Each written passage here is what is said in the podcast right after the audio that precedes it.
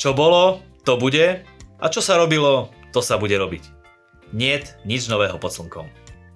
To sú slova kráľa Šalamúna. Sú tie prúdy a ideológie, ktoré sa k nám nestlačia niečím novým a moderným? Alebo sa jedná o návrat určitých temných síl, s ktorými ľudia bojovali aj v minulosti.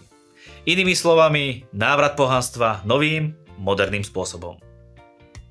Nestačí sa len pohoršovať a lamentovať, pretože existuje účinná zbraň. Viac sa dozviete v dnešnej 20 minútovke. Vitajte. Návrat bohov a pastor Daniel Šobr. Daniel, vitaj v 20 minútovke. Ďakujem za pozvanie, som rád, že tu opäť môžem byť. Dneska sa budeme rozprávať o návrate bohov možno si povieme, čo to znamená. Človek má možno pocit, že žijeme v novej, modernej dobe, kde všetko nové, také nové inovácie prichádzajú a ty budeš hovoriť asi troška inak. Budem hovoriť troška inak, lebo jeden veľmi múdry človek, Šalamún, napísal, že nie je nič nové pod slnkom. Že čo bolo, to je a čo je, to aj bude. To znamená, že hoci sa ľudská spoločnosť mení a používame čoraz modernejšie technológie a vôbec ten vývoj sveta nejakým spôsobom napreduje, ale v pozadí sú stále tie isté duchovné sily, ktoré vplývajú na ľudí a môžeme to vidieť aj dnes, rovnako ako sme to videli pred tisícročiami. Čiže je to návrat nejakých síl, nejakých, e, nejakého pozadia, ktoré tu bolo kedysi, ktoré tu je aj dnes a je možno inak nazvané? Áno, presne toto sa deje. Na nejaký čas tieto síly boli vytlačené kresťanstvom cez kázanie Evanielia, služba Apoštola Pavla a vôbec prvých kresťanov. Bola asi tým najväčším takým globálnym exorcizmom v dejinách, kedy dá sa povedať, že sa zmenila e, civilizácia alebo podstata civilizácie toho vtedajšieho civilizovaného sveta, teda Stredomoria a Rímskej ríše, keďže ľudia sa masívne obracali a zanechali úctievania starých bohov. No a vtedy historikovia hovoria o tom, že nastal taký súmrak bohov a celá Európa mhm. sa stala kresťanskou.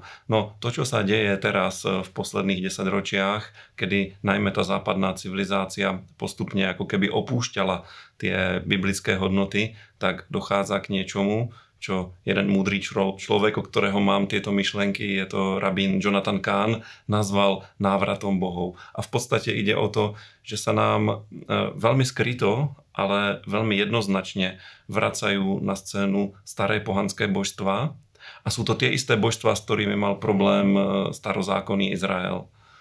Teda je, je to Bál, je to Aštarta a je to Moloch. A možno si o týchto troch povieme niečo viac. Človek si to naozaj ani nejako neuvedomuje, že je to návrat nejakých temných síl alebo niečo, čo tu už bolo.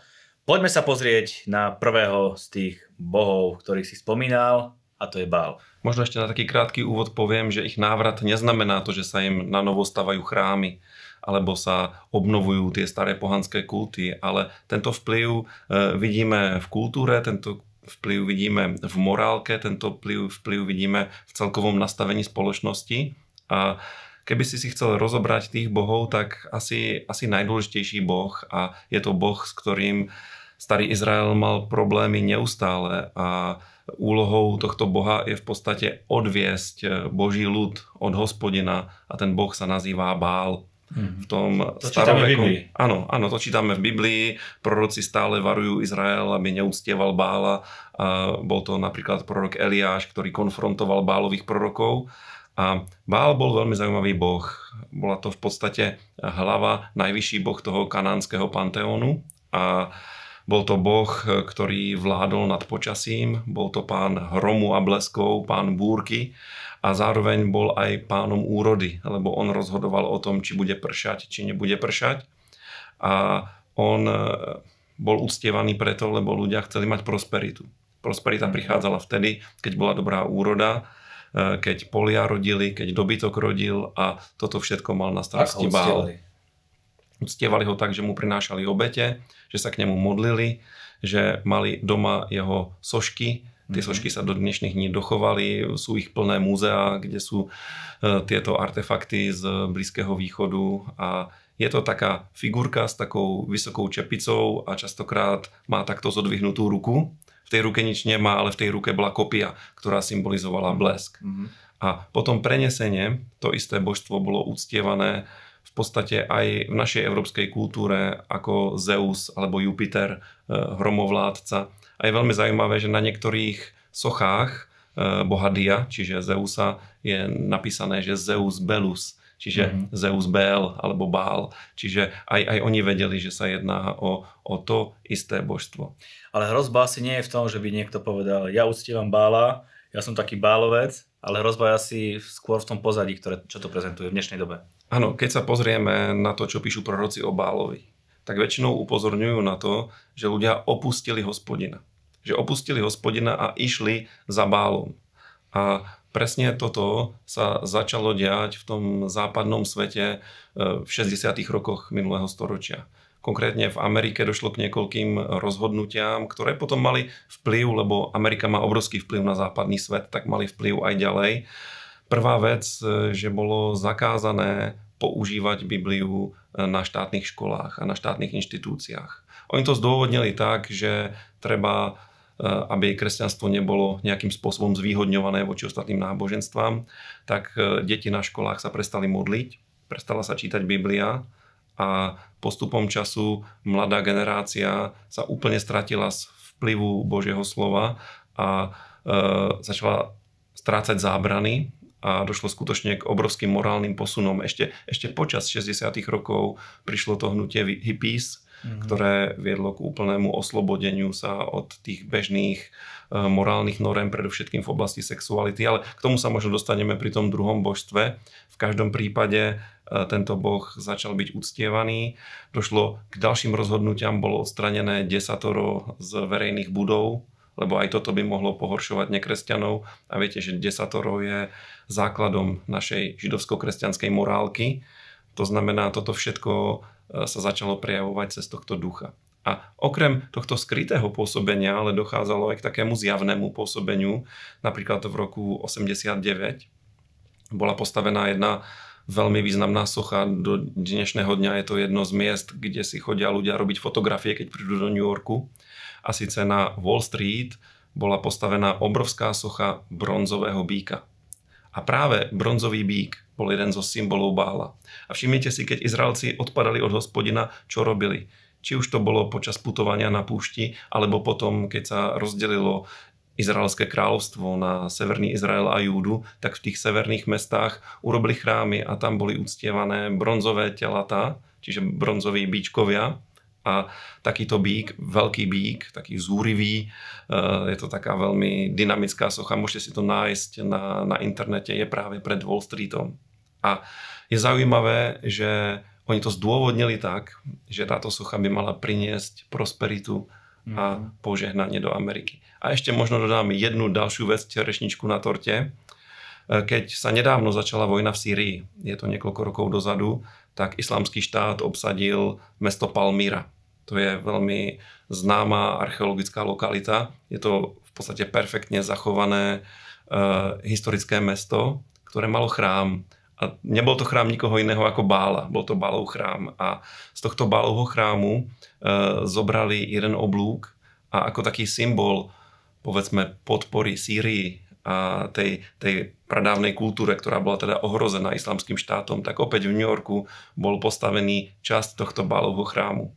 Mm-hmm. A možno poviete, že to je kultúrná vec, ale kresťania vedia, že za všetkým sú duchovné sily. To znamená teda aj Bál. Bál má svoju sochu a má časť svojho chrámu e, v New Yorku a dá sa povedať, že naša západná civilizácia sa odvrátila od biblických hodnot kresťanstva, od Biblie a ženie sa za prosperitou. Mm. A toto je jedným z prejavov prítomnosti alebo návratu tejto duchovnej sily. A to sme len u prvého boha. To sme u prvého. Poďme k druhému, som chcel akorát navrhnúť. Aštarta. Hej, druhý boh je bohyňa Aštarta, v podstate manželka Bála. Je to veľmi staré božstvo. Dokonca už starí Sumeri ju uctievali a volala sa Inanna. Nazývali ju kráľovnou nebies a je to presne tá kráľovna nebies, ku ktorej sa obracali Izraelci, ktorých karhal prorok Jeremiáš. Neskôršie v Babylóne sa začala nazývať Ištar, a e, nakoniec ju poznáme teraz z Biblie e, ako božstvo, ktoré uctievali Izraelci a je to teda Aštarta. Ona bola bohyňou e, sexuality, vášne, bohyňou, bohyňou opilstva, takého užívania si a zároveň bola bohyňou e, okultizmu, čarovania, čarov vplývania na, na ľudí. Nazývali ju aj veľká čarodejka. A e, táto duchovná sila jednoznačne stojí za sexuálnou revolúciou, ktorá zachvátila západný svet práve v tých 60. rokoch. Je zaujímavé, že to všetko korešponduje. A najskôr teda v prvom kroku došlo k tomu, že sa zbúrala prvá bariéra. Po stáročia židovsko-kresťanská morálka považovala za, za hriech akúkoľvek sexualitu mimo manželstvo. V podstate sexualita bola považovaná za dobrú, svetú od Boha, ale v rámci manželského zväzku. Čokoľvek, čo bolo mimo manželstva, bolo považované za hriech a napríklad, keď nejaká žena otehotnela ako slobodná matka, tak ľudia sa na ňu pozerali tak, tak zvláštne, že to je niečo, čo by nemalo byť. A to trvalo... Jozef. Napríklad. Hej, to trvalo celé stáročia toto a e, práve v 60. rokoch s príchodom tej sexuálnej revolúcie a napríklad s vynálezom chemickej antikoncepcie tak, e, a hnutia hippies, ktoré som tu už zmienil, tak pojmy ako voľná láska, stridanie partnerov, sex mimo, mimo manželstva sa stalo niečím úplne bežným. Hmm. Potom došlo k ďalšiemu kroku a to je e, propagácia a nástup homosexuality. S týmito silami bojovali ľudia aj teda v tých biblických časoch? Takýmito e, silami? Samozrejme. Sexuálna tak, nemorálnosť napríklad? Áno, tak e, proroctvá sú plné víziev prorokov k Božiemu ľudu, aby sa týchto vecí vystríhali. A je to veľmi staré, tak ako je stará sexuálna nemorálnosť, tak je stará homosexualita, ktorá dneska povstáva vo veľkej miere a stáva sa možno aj takým módnym trendom. A posledný tretí krok je, je transsexualita. A to je tiež veľmi zaujímavé, lebo táto bohyňa Ištar o sebe vyhlašuje, vyhlasuje, že ja som muž a ja som žena. A v podstate ona sama rozhoduje o tom, kedy je mužom a kedy je ženou a iba, iba krôčik od toho je k tejto našej teda postmodernej, postkresťanskej kultúre, kedy všetky tieto sexuálne varianty alebo varianty sexuality majú obrovský priestor a veľmi silno bojujú nielen za zrovnoprávnenie, ale niekedy zdá sa aj za uprednostnenie voči tomu mm-hmm. klasickému konzervatívnemu životnému štýlu. Čiže tu vidím ten vplyv aj dnešnej doby a tie prúdy, ktoré sú v dnešnej dobe, sa vracajú naspäť. Takže nie je to ano, nič nové?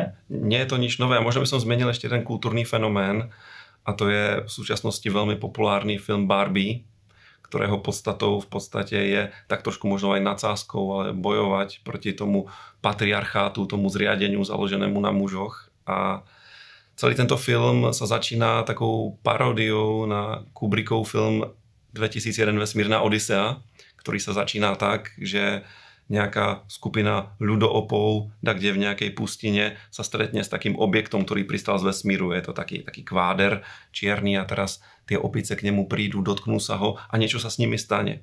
A odrazu e, začnú brať nástroje, vyrábať nástroje z kostí, začnú medzi sebou bojovať a ako keby sa stanú inteligentnými a naštartuje sa evolúcia. Mm-hmm. A mhm. tento film Barbie začína tak, že je skupina dievčat, v úplne rovnakých kulisách ako tie opice u Kubrika a hrajú sa s bábikami. S bábikami, ktoré vyzerajú ako bábetka, takže hrajú sa na mamičky. Tieto bábiky prebalujú, chovajú ich a je to veľmi také pekné, idylické a odrazu sa tam postaví, z neba zostúpi proste obrovská socha alebo veľká, veľká bábika Barbie Babika Barbie je typická tým, že nevyzerá ako bábetko, ale vyzerá ako dospelá atraktívna žena a teraz tie devčatka tam prichádzajú rovnako ako tie opice v tom predchádzajúcom filme, dotknú sa tej, tej bábiky a odrazu zahadzujú tie svoje, tie svoje bábetkovské bábiky, začnú ich ničiť, rozbíjať a, a v podstate posolstvo toho filmu je, že žena by mala byť predovšetkým ženou, slobodnou, atraktívnou. Že jej poslaním nie je byť matkou, Hej, ako sa učili devčatá od nepamäti, ale jej poslanie je byť, je byť krásna, atraktívna a v podstate vymaniť sa spod nadvlády mužov a naopak mužom vládnuť. A, a, a to je presne to, teraz zase premostím späť k tej Ištár, to je, to je presne o tom, čo, čo robilo toto božstvo, čo bolo súčasťou toho kultu. Ale Barbie mal aj Kena. Barbie mala aj Kena, ale pozrite sa, ako Ken vyzerá. Hej. Všimnite si, že nikdy to není Ken s manželkou Barbie, ale je to Barbie a Ken. Ken je akýmsi doplnkom tejto bábiky a veľmi, veľmi hlúpým doplnkom, aby som povedal. A to vidíme aj, aj v tých filmoch. Čiže skutočne e, sú to kultúrne fenomény popkultúrne fenomény, ale skrývajú sa za nimi duchovné sily a tie duchovné sily sú veľmi staré a začali sa prejavovať aj dnes. Musíme ísť ďalej, na ďalšieho boha. Uh, to je Moloch? Áno, je to Moloch. Moloch bolo veľmi, veľmi kruté božstvo. Bolo uctievané priamo v Jeruzaleme, v údolí synu Hinómovým, čiže tzv. Gehena, symbol, symbol pekla. A Moloch mal takú obrovskú bronzovú modlu, kde stál s takto vystretými rukami a bolo to božstvo, ktorému bolo, boli prinášané ľudské obete. Konkrétne teda obete detí a ľudia mu prinášali svoje deti a obetovali mu je takým spôsobom, že mu ich položili na tie ruky, ktoré boli takto smerované dole a oni sa potom skotúlali do takého ohňa, ktorý to To urobil, mi povedz.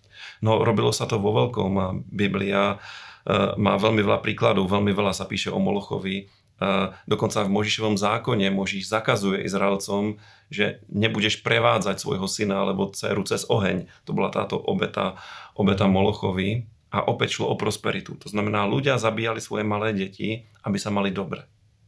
A teraz premostíme do, do modernej doby a e, ako, ako povstala alebo posilnila sa táto istá duchovná sila. Opäť tu máme máme 20. storočie a v 20. storočí sa vo veľkom začalo robiť niečo, čo tu bolo vždycky, ale vo veľkom sa začali robiť potraty. Taký obrovský boom prišiel v Sovietskom zväze, eh, kedy v tom stalinistickom, najskôr leninskom, potom stalinistickom režime interrupcie boli niečo úplne bežné a vo veľkom sa vykonávali.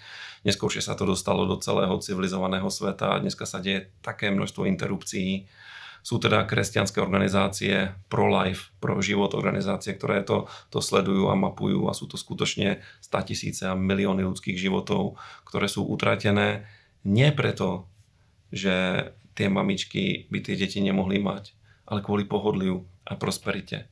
Kvôli tomu, že dneska sa hovorí, že to je právo ženy. Hovoria, moje telo, moja voľba. A sú tieto, tieto mamičky ochotné pre svoje pohodlie pre nejaké svoje plány podstúpiť uh, teda interrupciu, potrat, ukončenie tehotenstva a to je niečo veľmi zlé v Božích očiach a je, je to strašné, ale toto, toto nerobí žiadny živočišný druh na svete, že by vedomo zabíjal svoje deti. Čiže to, že je to moje telo a ja si o tom rozhodujem, nie je až tak v skutočnosti pravda? Uh, pozri sa, samozrejme tá maminka má to bábetko, ten plod, to počaté dieťa vo svojom tele. Ale ako sa tam dostalo? Bolo to na základe nejakej, nejakého dobrovoľného správania, ktoré prináša svoje dôsledky a ako náhle je počatý nový život, tak všetky kultúry počas ľudských dejín tento život chránili. Bolo považované za hriech alebo za zločin ublížiť tehotnej žene alebo ublížiť plodu, ktorý je v jej vnútri. Lekári do dnešných dní skladajú Hipokratovú prísahu, kde prísahajú, že budú chrániť ľudský život. A toto sa, toto sa veľmi zmenilo a dá sa povedať, že dneska sú opäť prinášané obrovské, v obrovskom množstve obete tomuto Molochovi a e, žiaľ, žiaľ je to tak a myslím si, že toto je vec, ktorá kresťanom alebo biblicky zmyšľajúcim ľuďom asi najviac vadí a mala by im najviac vadiť. Mm-hmm. Je to, povedal by som, horší hriech ako, ako okultizmus, čarovania alebo smilstvo, lebo, lebo ide o vraždu.